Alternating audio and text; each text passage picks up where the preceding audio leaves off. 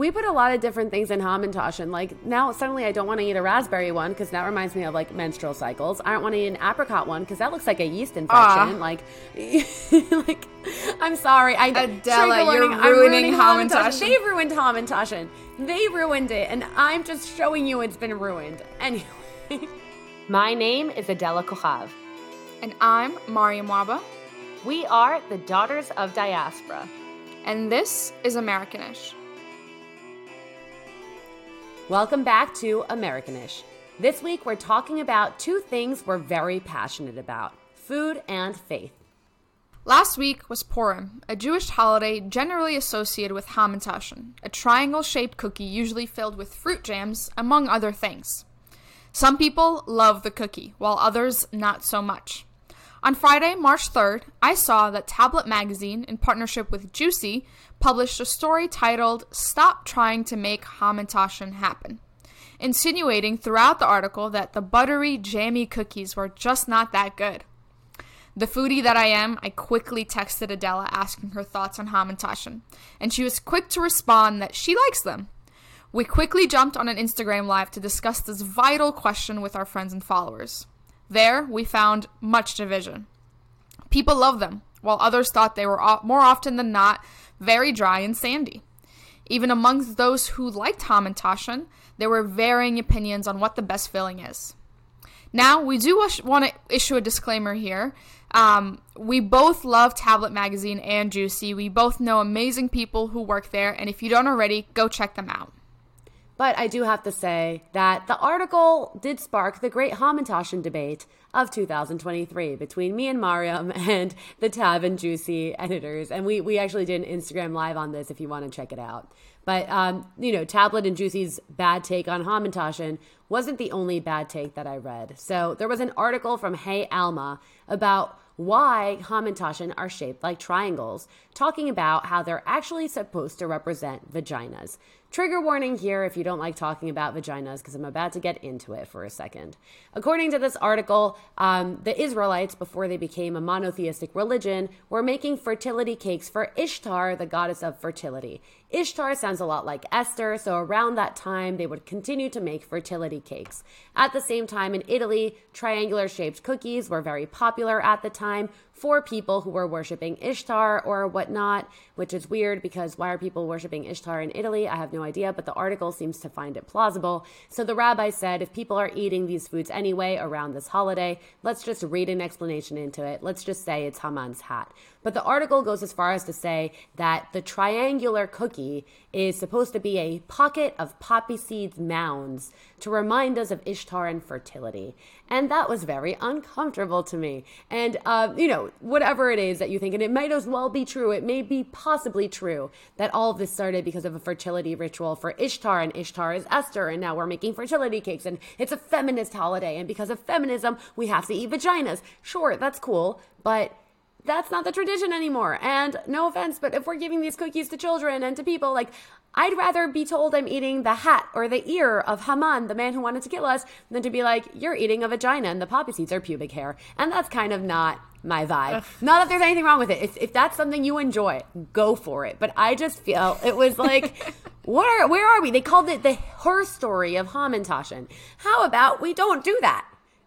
How about we don't do that? I don't know. I personally found it a little bit retroactive when we read modern societal values and modern agendas into traditions that we've had for generations. Right. And clearly food is very much tied to our faith and religion and everybody's faith and religion, whether you know it and can sense it and acknowledge it or not. Like everything is tied to food, the way we practice our faith, culture, religion, whatever it is. It's all tied back to food. So I can definitely see why it might be concerning for you when people try to attach their personal agendas or movements to something that has been practiced and explained to you in a way for so long. And as the week went on last week, Adele and I could not stop talking about hamantaschen. And not just because we both love the cookies and are so passionate about this, but it eventually led to us having a much larger conversation about the relationship between food and who we are as people. What does food mean to Jews? What does food mean to Copts? What does food mean to any other cultural or religious group? And how do they use food as a way to practice their faith and religion? And that's kind of where I want us to start this week. And I want to share what our general relationship to food is and how it fits into our very faithful, very religious lives.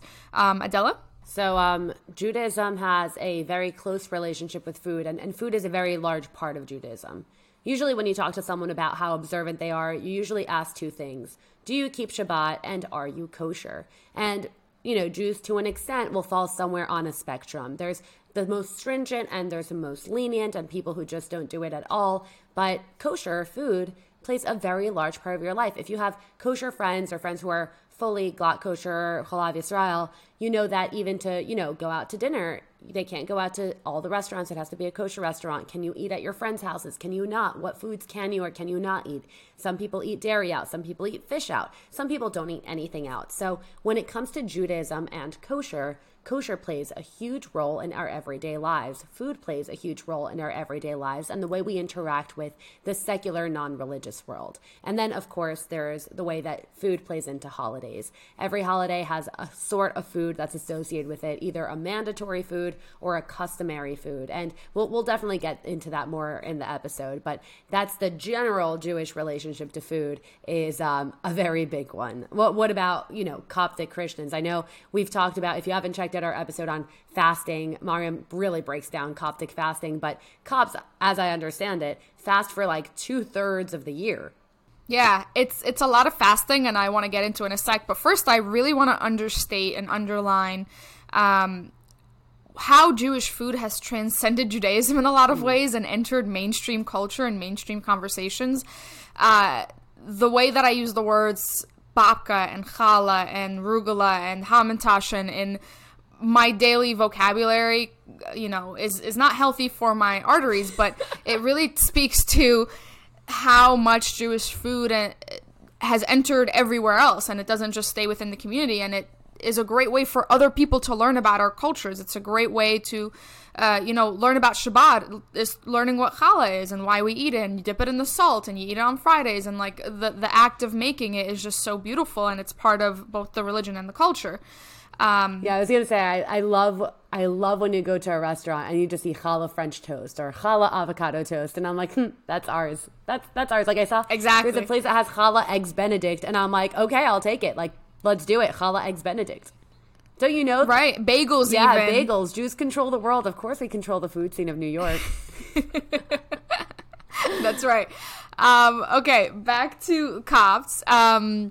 So somebody did the math, and Copts are, or at least good Copts are supposed to fast 210 days of the 365, which is, I can't do math for my life, but a little over 2/3 of the year. Is it a little over? No, it's a little under 2/3 of the year. My God. Yeah. Neither of us are mathematicians. Yeah. It's cool. Yeah. No STEM majors here. Anyways, so fasting is a big part of the Coptic identity, the Coptic culture, and it's a big part of our everyday lives because you're constantly thinking, oh crap, am I supposed to be fasting? And 2 out of 3 times the answer is yes. And the logical question or the logical place to go after, you know, putting that out there in that we fast a little less than 2/3 of the year is like, why? Like, why? What does fasting do for you as a person of faith, as a Copt? And the answer is quite simple, yet, of course, complicated, in that food is one of the biggest ways that we are tempted. Gluttony is obviously a sin. So food is one of your earthly desires, your earthly needs. You obviously need food and fuel to go about your day, to wake up, to walk, to run, to do your exercises. So we look at food as a temptation first, and two, as a way to connect to God. Obviously, Jesus fasted for 40 days. Moses fasted. There's all these biblical characters that we know that fasted as a way to achieve almost like a transcendent state and kind of blur out the world, blur out the material world in hope of a connection to this higher being. I'll give you one example on Easter. So on Easter Eve or Holy Saturday, the Coptic Church starts their Easter Vigil, which is also known as the Great Vigil. And it lasts until the dawn of Easter. Most people at this time are already fasting, therefore meaning they are not doing any animal products, including fish and honey for this fast, because it's a tier 2 fast. I'll get to that in a sec. But they abstain also from food and drink for almost 24 hours on Good Friday and Holy Saturday. And they break their fast at the end of that Mass. And this Easter Eve ceremony includes a symbolic reenactment of Christ's ascension, also called the resurrection play.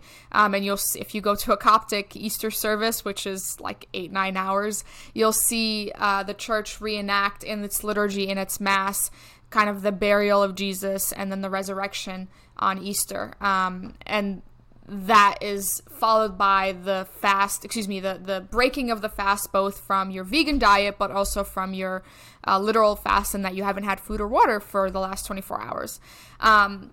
All that being said, food is a very, very big part of Coptic culture and Coptic identity. And I want to get a little bit later on into like what are Coptic foods. But if I had to kind of sum it up, it's what I call poor food. And you'll find this in a lot of minority communities and a lot of ethno-religious communities, in that they are doing what they can to make food out of nothing. So you'll find a lot of obviously vegetarian food, vegan food, a lot of beans, a lot of things that don't cost very much, breads like flour, water, and yeast, sugar, because it's what our ancestors have done to survive for so long, being excluded from a lot of things, being on the outside on a lot of things. And obviously that changes once you have a diaspora. Things change, and your poor food becomes not so poor food, and the idea or the concept of poor food changes. I remember the first time we went to a grocery store, one of the couple times we went to a grocery store here in the U.S., my mom was really surprised at the price of eggplants, because she grew up on a farm, and like in Egypt, or at least at the time we were growing up, like vegetables were the thing you eat if you were poor, because they were very cheap. It's also what you could grow on your own if you couldn't even afford to buy it. And I remember she saw eggplants, and like they were more expensive than like chicken per pound or something, and she was so confused as to why vegetables were more expensive. And I just remember it being like a really distinct memory in my head, because for her everything was flipped upside down. The poor food was no longer the poor food, and an eggplant was a luxury, and now meat and things that you wouldn't otherwise be able to afford are the things that you can afford. So that's just a weird anecdote. I don't know why it came to my head. I do want to switch gears a little bit to talk more about Jewish food.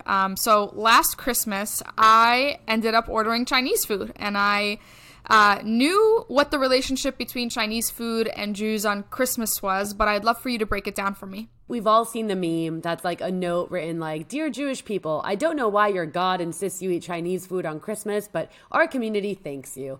And it's like the ongoing joke, Jews and Chinese food on Christmas, Jews with Chinese food Christmas.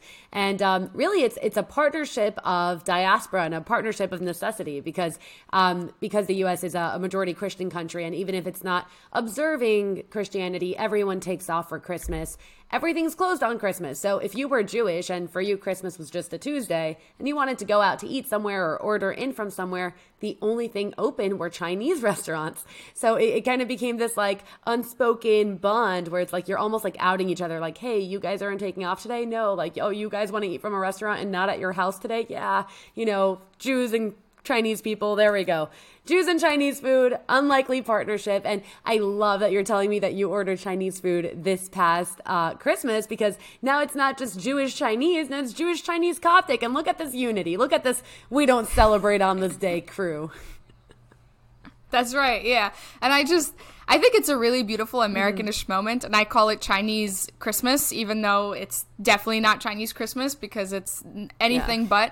But I just think it's really beautiful, like even just logging on DoorDash on Christmas and like being hungry, because I don't celebrate Christmas on the 25th, being Coptic, and all you find is just all the Asian restaurants open, ready to serve. Like it's a beautiful mutual understanding of like, okay, we need to eat. No other restaurant will be open because everybody's celebrating this holiday, but we will stay open for you guys, and thank you for ordering from us. And I just think that's really, really beautiful. But obviously it isn't mandatory to eat Chinese food on Christmas as a Jew, but I do know that there are holidays, including Passover and Rosh Hashanah, where there are some mandatory foods.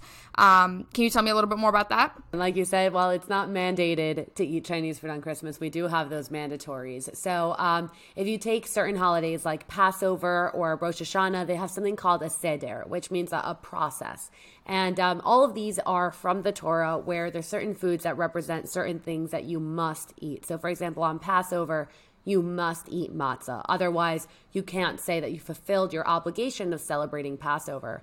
And there's a lot of foods on the Passover Seder. There's, again, different symbolism attached to it. But my favorite one is celery dipped into salt water, right? Because it's supposed to represent the tears that we cried. And this is something that we tell kids from their earliest ages. So like, you know, during the Passover Seder, we look at the kids and we're like, and why do we eat celery with salt water? And all the kids together go, to represent the tears that we cried. And it's like, yes. And if that's the most Jewish moment ever. If we were ever going to connect some symbolism to a Jewish food, it's going to be celery with salt water for the tears that we cried. And yeah, it's very fun to me. So that's like a mandatory food. And then another mandatory food would be like, on Rosh Hashanah, again, there's a ton of different foods that symbolize things, but my favorite is we have to eat either the tongue of a cow, the head of a cow, the head of a fish, fish eyeballs, just part of the head of an animal to represent that we're starting the year as a head and not as the tail. And it's, again, the symbolism, but it's something that you must do. You must have these symbolic foods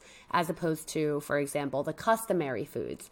So we've talked about Hanukkah, and on Hanukkah we eat latkes and donuts, and both of those are oily foods, and the oily food represents the oil of the menorah. But that's not actually part of the holiday. It's a custom we've attached to the holiday. Same thing when it comes to Purim with hamantaschen. It's not really part of the holiday. It's something, a tradition, a custom we've attached to it. So if you don't have a donut on Hanukkah, or if you don't have a hamantaschen on Purim, those aren't really the commandments that you have to do to fulfill that holiday. So I shouldn't be so mad about the Hey Alma situation, you know, about the vulva hamantaschen, because it's technically not a mandatory food. There are a lot of people that add things to their Seder plates, or they change up their Rosh Hashanah Seder or their Passover Seder in line with social values. And that I think is a little bit... that's a little bit more egregious, because at that point you're taking something that's mandatory and changing it as opposed to adding an explanation or adding a custom to a customary holiday. So those are the two, right? You've got the mandatories and you've got the customs, and Jewish people love their food and Jewish people love their holidays. So that's how we break it down there. Right. And I'm sure I would love to know from any of our listeners, like, think about anything that you do for a holiday, whether it's mandatory or customary, and think about how, if and when anybody changes within your community or outside of it, like, changes any aspect of it, like, how would you feel? Some things I'd be a lot more comfortable with than others. So, Adela, I know you're trying to be very reasonable, and I don't think you should dismiss your anger towards this, like, changing of the narrative, because it's very real. Like, I can't imagine somebody coming into the Coptic church and being like, you know what? You know, instead of 210 days, we're only fasting 10 this year. Like, that would piss me off, no matter how much I don't particularly enjoy fasting, and that it's a very big inconvenience to my life. But it means a lot, and, like, the fact that it is an inconvenience is part of it. Like, you are to be inconvenienced because you are trying to connect to God. Last thing I'll say on this is every Jewish holiday seems to be like, they tried to kill us, they failed, now let's eat. And that's kind of like, it doesn't surprise me that, you know, dipping celery into salt water to represent the tears is a tradition. There was actually, a couple years ago, I spent Hanukkah with a couple different rabbis and Shabbats, whatnot. And that was his toast for the dinners. Like, they tried to kill us 2,000 years ago, they failed, now let's drink. And that's beautiful. Like, that's all I need. Give me the food, give me the drinks, and let's party away the sorrows and pains that our people have experienced. That's actually how I explained it. Like, again, like, it was just Purim last week, and whenever I was, like, walking around in New York, or, like, you know, for my doorman, because I got him some hamantaschen, and he's like, what is this? And I'm like, oh, it's like a Jewish holiday. We got these triangle cookies. He's like, what is it? I'm like, the hat of the man that tried to kill us. He's like, I need some more context here. And I was like, well, very long story short, Jews were in Persia. They tried to kill us. There was an evil man. Through the diplomacy of one of our heroines, they changed it up, and then he was killed, and we were made second in command to the king, and now we have cookies shaped like apparently vaginas. See? No, we don't. We don't have cookies shaped like vaginas. Anyway, it doesn't even like The story is way less interesting if that's shaped like vaginas. I would much rather eat a cookie after the ear of an evil guy in a story. What? That's like, just way cooler. They were talking about, like, poppy seed, but, like, we put a lot of different things in hamantaschen. Like, now suddenly I don't want to eat a raspberry one because that reminds me of, like, menstrual cycles. I don't want to eat an apricot one because that looks like a yeast infection. Like, I'm sorry. I'm ruining hamantaschen. They've ruined hamantaschen. They ruined it, and I'm just showing you it's been ruined. Anyway, that's a very unkosher topic. Okay. Well, speaking, I don't know how to transition here, but speaking of traditions and customary and kind of, mandatory foods, whenever I'm eating out with Jewish friends, including you, I always ask the question, like, do you eat kosher? Because you always want to be respectful of, are we going to a restaurant that has food for everybody that's going? So that's kind of like a basic question I ask. And I have a general idea of what kosher means, but I would love for everyone listening, kosher is very complicated. And like I said, people keep it at different levels. So right now I'm going to explain the most strict form of kosher, which is what we should all aspire to be. But, not everyone's quite there. I personally am not quite there. But when it comes to kosher, there is a certain kind of animal that isn't kosher. And then there's animals that could be kosher if they're slaughtered and prepared in the correct way. So, for example, when it comes to meat, if you have split hooves and chew your cud, like a cow, for example, then you're a kosher animal. An animal that doesn't have that would inherently not be a kosher animal. So a pig, for example, will never be kosher. A cow could be kosher, but it's not necessarily kosher unless it's slaughtered in a kosher way. When it comes to poultry, for some reason, instead of giving us parameters around what makes poultry kosher or unkosher, the Torah instead gives us a list of 24 birds that we cannot eat. I actually don't even know which ones are on that list, but chicken and turkey are good, so I don't have to really worry about, thank God. And then again, it comes with a kosher slaughter and preparation in order for that to be kosher. And then when it comes to fish, you have to have scales and you have to have fins. So swordfish would not be kosher. Shark would not be kosher. Turtles are not fish, but they're sea animals, but not kosher. Dolphins, not kosher. Those are also mammals, not really fish. Definitely don't have split hooves, so that's a non-kosher animal. And again, then whatever is like a fish with scales and fins, so think tuna, salmon, snapper, sole, all of those don't actually even have a kosher slaughter, so which is very interesting to think of. But so that's how the meats are, and then I'll explain the kosher process in a second. The way that the kosher process is the animal has to feel the least pain. So kosher slaughter usually goes along with cutting the major artery. That way the animal doesn't feel pain and it will just bleed out instantly and die instantly. And after it's been kosher slaughtered, then you have to get rid of all the nerves, and you also have to get rid of all of the blood. And to do that, the meat is salted. That's why kosher meat is usually pre-salted, quote unquote. And when you're preparing kosher meat, you should be cognizant of that and season it a little bit less. On top of that, an animal, doesn't matter what kind of animal, can't be diseased. If it's diseased, then it becomes unkosher. And a lot of people are like, well, why does this exist? And I guess back in the day, if you had, let's say, for example, a sick sheep, then maybe you'd say, okay, this sheep is not going to be producing, it's not going to mate, it's not going to give us milk, so how about we just kill it and eat it? And now we know that that's a very good way to get diseases. So it's kind of like this, the Torah understood that if you eat a diseased animal, you might yourself be diseased, so it outlawed that. So once you've checked an animal falls within kosher categories, then you have to check whether or not it's diseased, then it has to be slaughtered in the kosher way, and then it has to be salted and all the nerves must be removed. At that point, you can say that you've had kosher meat, which is why it's so expensive, because it's a much longer process. It's not like you just have like one of those like places that just like, have mass produced meat, because you have to really check each individual animal.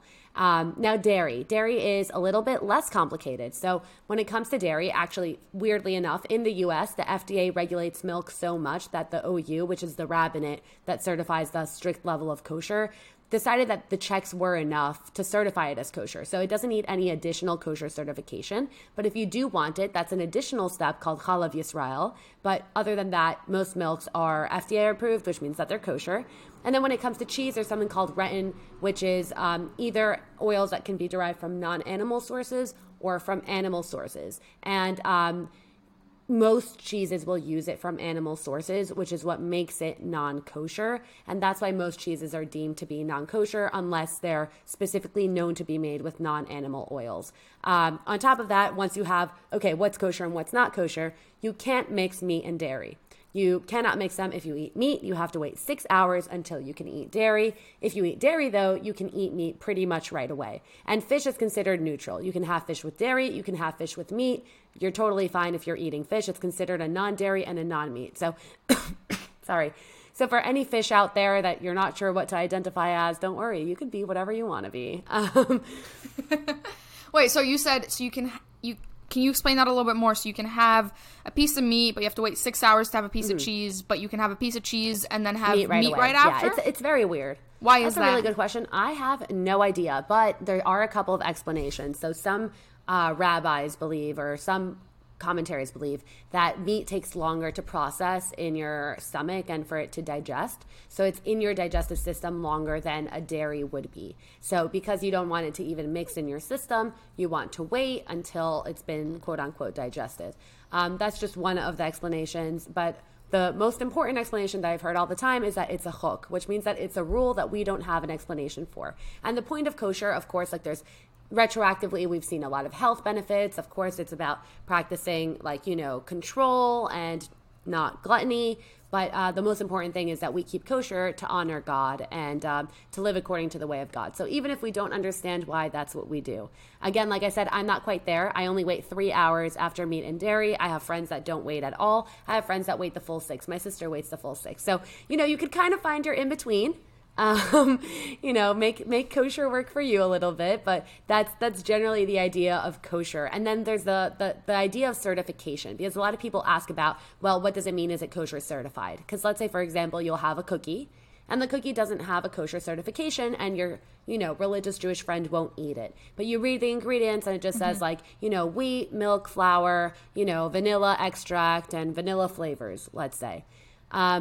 The OU, the Orthodox Union, or whichever other kosher certification, they just certify that there's been, that this is a kosher product. So even though you're a kosher product, if you're not getting it certified by one of these organizations, which is relatively expensive, then your product won't say that it is kosher. So even though a product might technically be kosher in terms of whether or not its ingredients and its preparation are kosher, if it doesn't have the certification, someone who's Orthodox will not eat it. So sometimes you'll mean very well, and like you'll buy a certain candy or a certain chocolate, you'll bring it to an Orthodox friend and they still won't be able to eat it, and you'll say, what do you mean? It's just dark chocolate.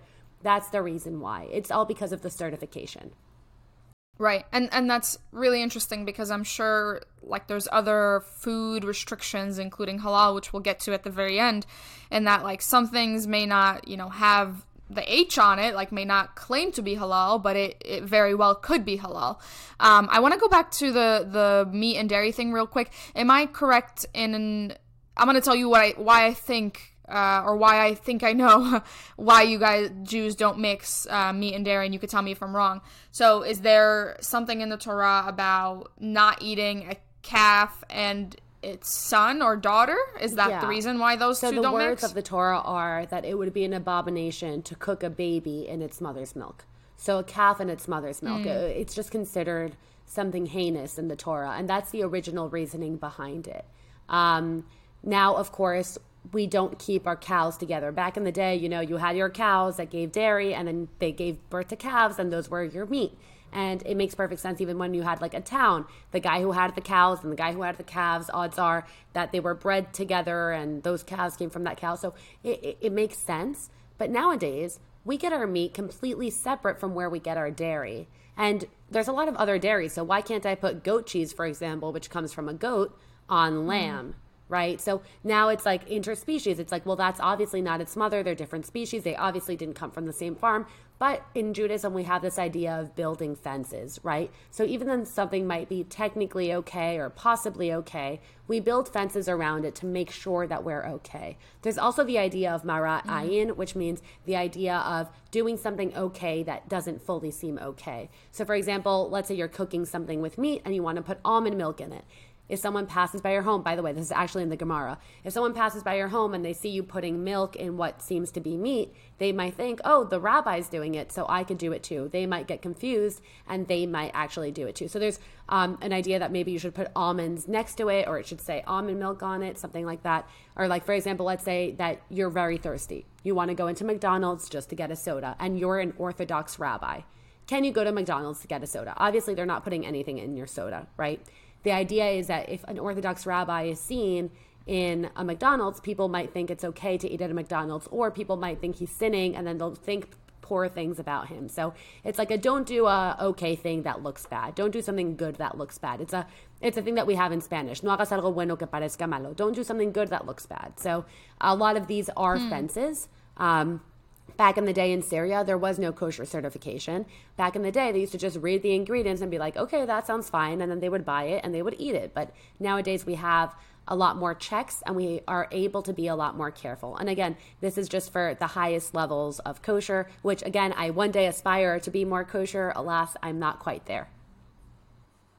I just love the way religion is. It's just so freaking cool. Like none of this makes any sense, but I'm so glad we get to do it. I'm so glad that we have these impulses and that we're able to check them as human beings, as societies, as part of communities, because we care about each other and we care about something higher than our earthly desires and our earthly needs. I want to take us back to the Coptic food, just to kind of contrast it to some of this kosher talk. So obviously because of this huge fasting period in the Coptic calendar, a lot of Coptic food, it's kind of confusing to have a conversation about Coptic food because a lot of Coptic food is Egyptian food and is Arab food, and that kind of transcends borders and crosses into Levantine and other Arab countries that have the same food. But there are some there's some good evidence to that some of the foods that we know and love today actually have Coptic origins, including, drumroll please, falafel. So I know we're getting right in there. I can't believe falafel is such a taboo topic to talk about. But it turns out everybody claims falafel. Everybody and their mom thinks their country invented it, and their grandpa was the one that soaked the chickpeas, and the other grandpa was the one that grew the herbs and ground the spices, whatnot. But it turns out one of the explanations, and this is definitely not the only explanation, is that falafel is a Coptic food and a Coptic word. This possible theory is posed by a scholar who does falafel research. What a cool job he has. He posed that the dish was actually first created in Egypt by Coptic Christians about 1,000 years ago, who ate it as a meat substitute during one of our many, many fasts. The Coptic language at the time, which was way more popular than it is now and was a spoken language for centuries and decades, suggests that the Coptic origin notes or letters falafel, meaning of many beans, is actually the root of the Coptic word falafel. Obviously, this gets really complicated really fast. First, kind of nail in this system that poses that falafel is a Coptic word and a Coptic food is that the word falafel in Arabic doesn't actually mean anything. In Egyptian Arabic isn't actually falafel. So the food is the same. So falafel is used around the Arab world to mean a ball of fried dough, usually made of chickpeas, spices, and herbs. You deep fry it and it's golden and you put it in pita and you have a great sandwich. But the comparison for it in Egyptian Arabic is actually ta'amiyya. And it's the same food essentially with a few key differences. First, it's not a ball, it's much flatter and crispier. And two, regular falafel in the Levantine countries is made out of soaked chickpeas, while in Egypt it's made out of soaked fava beans. So there's obviously some discrepancies in this theory, but I like it and it fits my narrative, so I'm going to go with it and I'm going to take the win for the Coptic team. I love your explanation. So, I love it. Yeah, it's just, it is what it is. I'm taking the win. It reminds me a lot of... go ahead. Sorry. No, please, go ahead. It reminds me a lot of My Big Fat Greek Wedding. I don't know if you've seen the movie, but there's a part where the older Greek father is saying how every word comes from Greek. And the smart ass daughter is okay, well, what about kimono? which is obviously Japanese. And the father goes, kimono comes from kimona, which means winter, and kimono is a robe. What do you wear when you're cold? In the winter, you wear a robe. Kimono, kimona, there you go. And it's like, there it is. Falafel of the beans, of the many beans. Every episode, we're going to do this thing where we just pick a random word, and I'm going to find a way to make it Coptic, and it's going to be completely made up every time, and I'm going to love it. Everybody, like, claims falafel. Claims like, everybody. It. Israelis, yeah. Egyptians, Palestinians, Lebanese, everybody in the Greeks are like, falafel. It's ours, and everyone's like, go home. Yeah. You have the euro, yeah. Bro. Go home. Another Coptic food, which we've actually talked about in this podcast extensively, is the smelly fish, fasikh. So there's this holiday in the Egyptian calendar called Shem el-Nassim, which translates to the smelling of the flowers. And it stems from an ancient Egyptian holiday meant to celebrate and mark the spring solstice and the beginning of kind of the forming season, as it were. And obviously ancient Egyptians, including the Copts, kind of took it and ran with it, and it's still now a holiday that's celebrated by Copts and non-Copts all over Egypt. And it's, it usually happens sometime during the spring, like at the start of the spring. It's usually, honestly, like the day right after Easter, if I'm not mistaken. It's usually one of the most, one of the first, like, nice days of the year, like, you know, nice weather. And you go outside, you spend the day with family, usually in a garden or in a park somewhere, and you eat this smelly fish called fasikh. And to make fasikh, trigger warning, this episode's been full of trigger warnings. You take a fish, you put abundant amounts of salt on it, you put it in like a metal canister, and you bury it in the scorching Egyptian desert for like 6 months, even more at times, and then you unbox it. Obviously, people don't do this. There's skilled craftsmen in doing this, and you buy it from them. And you take it out of the desert once it's done, and the salt kind of has made it all weird and tender, and you're supposed to eat it outside, because if you eat it inside, your home will stink for days. But that food, too, dates back to ancient Egyptian times and Coptic the Coptic tradition. And you'll find that a lot of the Coptic tradition or the Coptic foods is kind of – it's – the Coptic people served as intermediaries between ancient Egypt and modern Egypt, and that they kept a lot of the ancient Egyptian culture and celebrations and foods alive and transitioned them to now, modern Egypt. And I think it's really cool that we keep a lot of these things alive, and my community, my people, served as the mediators, the people who kept these things that would have otherwise died a very long time ago. First off, when it comes to Shem el-Nassim and the smelly fish, do you guys have like a certain part of the desert that you use for this? Like, is it you just like you can't walk there because like there's buried fish everywhere? Like, how does it work? Like, do you guys rope it off? Like, buried fish, like open when hot, like. That's hilarious. I don't know. I don't think so. I think that there's certain families that are known for being like 100th generation fasikh makers, and you'll like people have their fasikh guy, like a freaking drug dealer, like you go to this guy to get your stinky fish. So I think they have probably bought land in the desert somewhere so that their family can continue this tradition and continue this occupation and pass it down to their kids and grandkids and so forth. It maybe let's go to Egypt. Let's find out if there's just fish in the desert. Fish in the desert. Actually, that'd be a really cool name for a memoir, Fish in the Desert. But that actually takes me to my next question. So Coptic Egyptians, for our followers who know, but our followers who don't know, are Christians in Egypt. And Egypt, of course, eats halal. So we talked about the fasting. We talked about some Coptic foods. But how did halal play into your upbringing as a Coptic Christian? Absolutely. That's a great question. And it's one I get often. A lot of Copts who live in Egypt, the majority of Copts currently live in Egypt, will eat halal because the country eats halal. Like, the world eats halal the same way that it's kind of difficult to eat kosher or halal here. It's kind of difficult to not eat halal in a Muslim country. So the word halal, let me just kind of take us back one step. The word halal is an Arabic word that means lawful or permitted in relation to food, but it also applies to a lot of other things like cosmetics, nail polish, other personal care products. So what kinds of things aren't halal? Pork, bacon, ham, of course, are kind of the things that people know off the top of their head. Any meat that comes from a pig, because a pig is considered a dirty animal because it eats trash. Obviously, any meat products that come from pigs and any meat products that come from an animal that was not slaughtered in a halal way.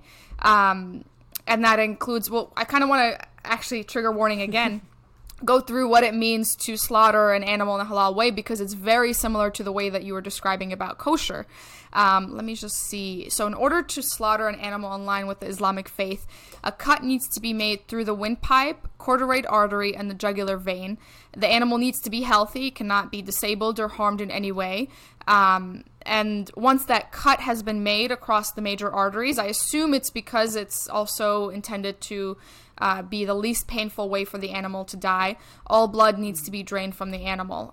So very, very similar to kosher. In addition to all of this, while this is happening, including the butchering, the butcher is reciting a dedication known as the shahada or tasmiyah.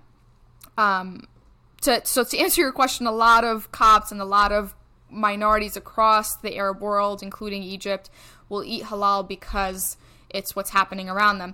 In fact, my parents have always eaten halal, and when we moved to the U.S., they continue to eat halal. My sisters and I don't, because we like ribs too much, but even till this day, my parents eat halal. They won't, eat pork or come near a pig, because in their head, they grew up with their Muslim neighbors expressing very openly that it's a dirty animal, so they refuse to eat it.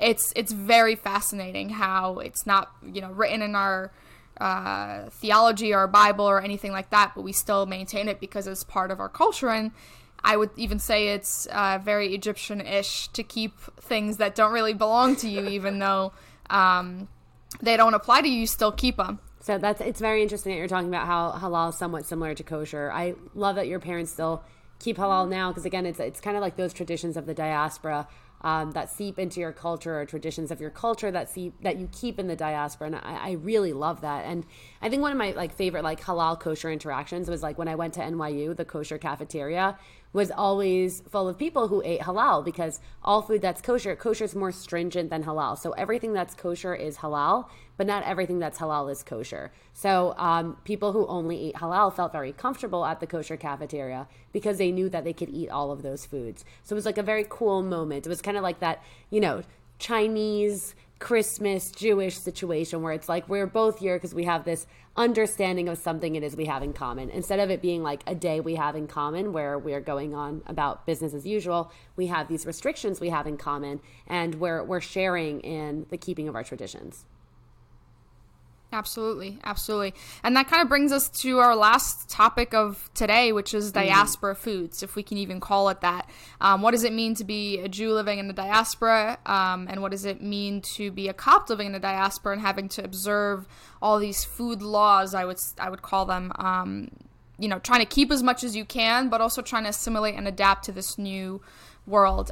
What is diaspora food, or what words come to mind when I start to talk about being a Jew in the diaspora, trying to maintain kosher? There's a lot of ways, but just in terms of an Americanish understanding of diaspora food is when people bring challah, and it's sourdough challah, or it's pretzel bun challah, and it's all of those fulfill the obligation of challah, but it's this very Americanish take on a Jewish tradition where it's here we happen to love sourdough, great, let's make sourdough challah, and that's completely kosher and you're allowed to do it.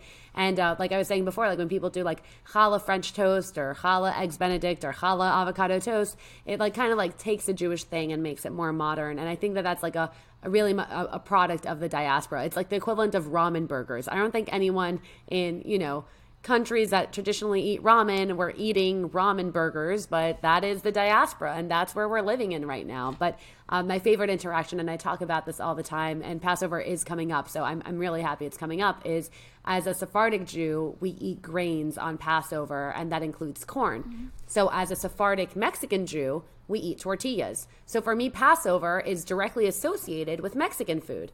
For me, Passover is a week's worth of tacos, enchiladas, chilaquiles, empanadas, all of these adas, if we want to call them that.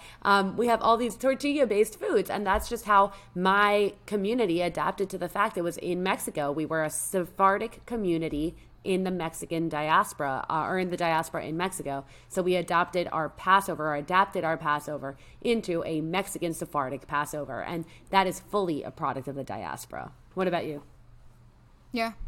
It's so interesting when these two worlds, or two or more worlds, clash. So obviously I try to do as much of the Coptic fast as I can, and that means I end up eating a lot of Asian food, like tofu-based foods, because it tends to be vegan. There's this great restaurant by me that I will forever gatekeep that does exclusively vegan, exclusively like Asian cuisine, and I end up eating so much of it because I am fasting, and that's, you know, the most accessible vegan options that I have if I'm not cooking. And I often think about how, like, my Coptic ancestors would just be very confused by me eating, you know, like a bao bun or, I don't know, like kung pao tofu for dinner as you know, as a way to keep my fast. There's also this restaurant called Shalom Japan. So haven't been, but I've heard so much about it. We should check it out. I've heard really good things. So obviously Shalom Japan. So they do like kosher Japanese food, kosher sushi, which I think sushi is inherently vegan, right? It depends. So there's kosher. So actually, it's funny that you say that, because I didn't talk about this earlier, but there's a lot of people that will eat sushi out, because if you're just having like rice, you know, seaweed, and then they're just putting vegetables in it, let's say, then there's no danger for non-kosher. The only danger would be cross-contamination. So if you ask them to change the knives, to change the cutting boards, to change the gloves, then you're eating a cold food, so there's no transferring of non-kosher. So sushi is, if people eat out, usually the first thing they'll eat out will be sushi. So I have a lot of friends that don't eat fish out, they don't eat pastas out, they don't eat dairy out, but they do eat sushi out. So it's interesting that you bring that up, but yes. But yeah, Shalom Japan I've been hearing really rave reviews about. So we're going to go. We're going to do a review. Yeah, let's do it. Yeah, oh my God, let's just turn this show into food review. That would make all my dreams come true. Well, this was just kind of the tip of the iceberg when it comes to this conversation about the relationship of food to religion and faith, and what food means to us personally and in our cultures. We hope to do more of this. Please reach out to us and let us know, like, what does food mean to you personally in your faith, in your culture, in your community, and how you kind of use it as a way to connect, because we know we certainly do. Thank you so much, guys. We'll see you next week.